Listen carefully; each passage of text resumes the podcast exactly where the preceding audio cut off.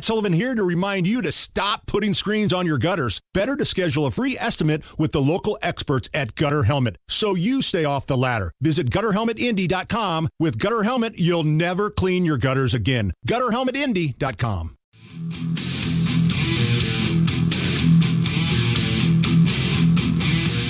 You're listening to the Hammer and Nigel Show.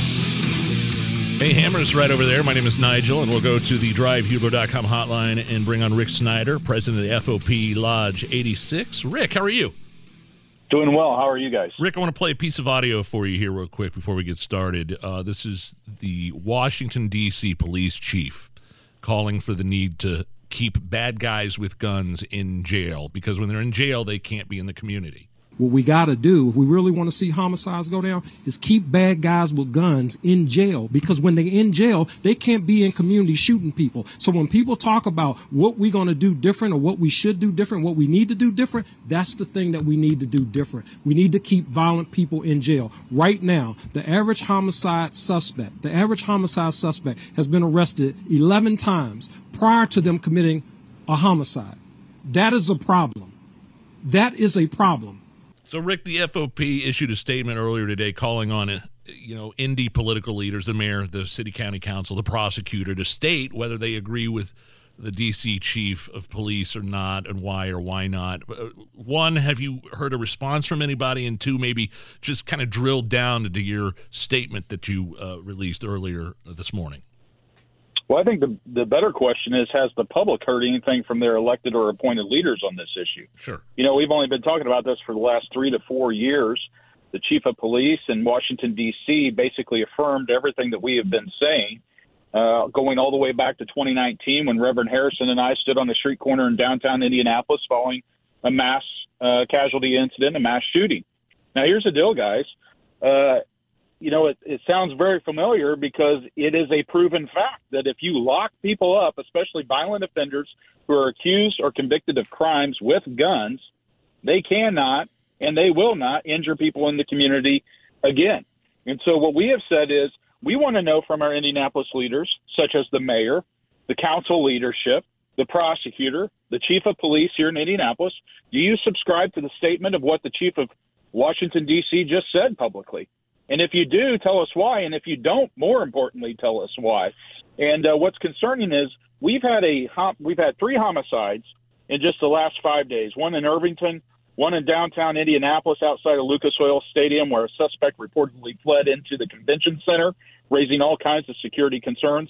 And then just last night, outside of Howe High School. These are high-profile homicides, but the fact is they're happening throughout our city every day, nearly in this community. And what we want to know is when politicians talk about gun violence, they're quick to do that, but they're very lax and, and hardly ever talk about criminal violence. So we've called on them to provide data on the outcomes related to crimes involving the use of firearms. We called on the prosecutor release the number of charges dealing with guns that have been submitted by the police to your office. Tell us how many of those did you file? How many of those did you no file? Once you filed them, how many did you uh, do a plea bargain on, and how many did you can get a conviction or a dismissal on. Those numbers are readily available and should be provided, especially from politicians who run around talking about the need for more gun control yeah. all the time because of this gun crime. Yet, what do you hear, guys? Crickets. We have a murder in downtown Indianapolis, a murder in Irvington, a, a homicide in uh, outside of Howe High School, and tell me what quotes you've heard from any of your elected officials over the last five days when nearly 20 people have been shot in this city. And not Rick, it, it's not just the elected officials, because I think if we're all being honest here, we know we're not going to get anything from the mayor, from the prosecutor, from folks like that. That's just how it is in this city. Does the business community have any sort of responsibility for speaking up? Because Nigel and I talked about this yesterday in regards to this murder, this homicide that took place outside of Lucas Oil Stadium, where the shooter allegedly ran inside of the convention center. This is a major deal. This is a big time tourist area where if companies are thinking about spending their money coming to Indianapolis, they have to look at things like this. But we don't hear anything from the business community. But if it's something about abortion, if it's something happening at the Indiana State House, we're real quick to hear from them then. Well, don't forget, guys, in 2019, I marched myself over with Reverend Harrison to the Indianapolis Chamber of Commerce. And we had these discussions. They formed, they formed a roundtable of all the relevant stakeholders involved uh, related to these issues. And after that meeting, not a word came from that, and no further meetings occurred. It was at the same time we called for a commission on criminal justice outcomes. Crickets. You've got this incident outside of Lucas Oil Stadium that occurred the night right after the Pacers game, where you had Will yeah. Ferrell, 50 Cent, other celebrities in town. And this is the image that gets put forward. Now, I know for a fact that business owners downtown, especially small and medium sized business owners, are up in arms about what's been occurring for the last three years. The question is, where is the corporate community? You know, the woke corporate community that had no problem speaking out when they're pointing fingers at police. What about when we're pointing fingers to public safety?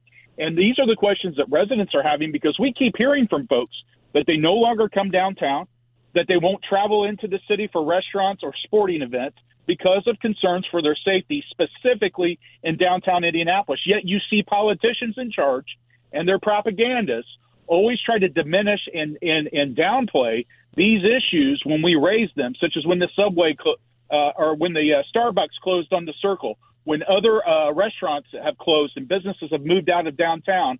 This is what they do. They downplay it and run propaganda against it. But you can't speak against the outcomes, guys. And this is what people know. So I think there's a lot of conversations going on behind closed doors. But I think victims and the residents and the business owners of this community deserve to know where their elected leaders stand and where their appointed officials stand on these very issues.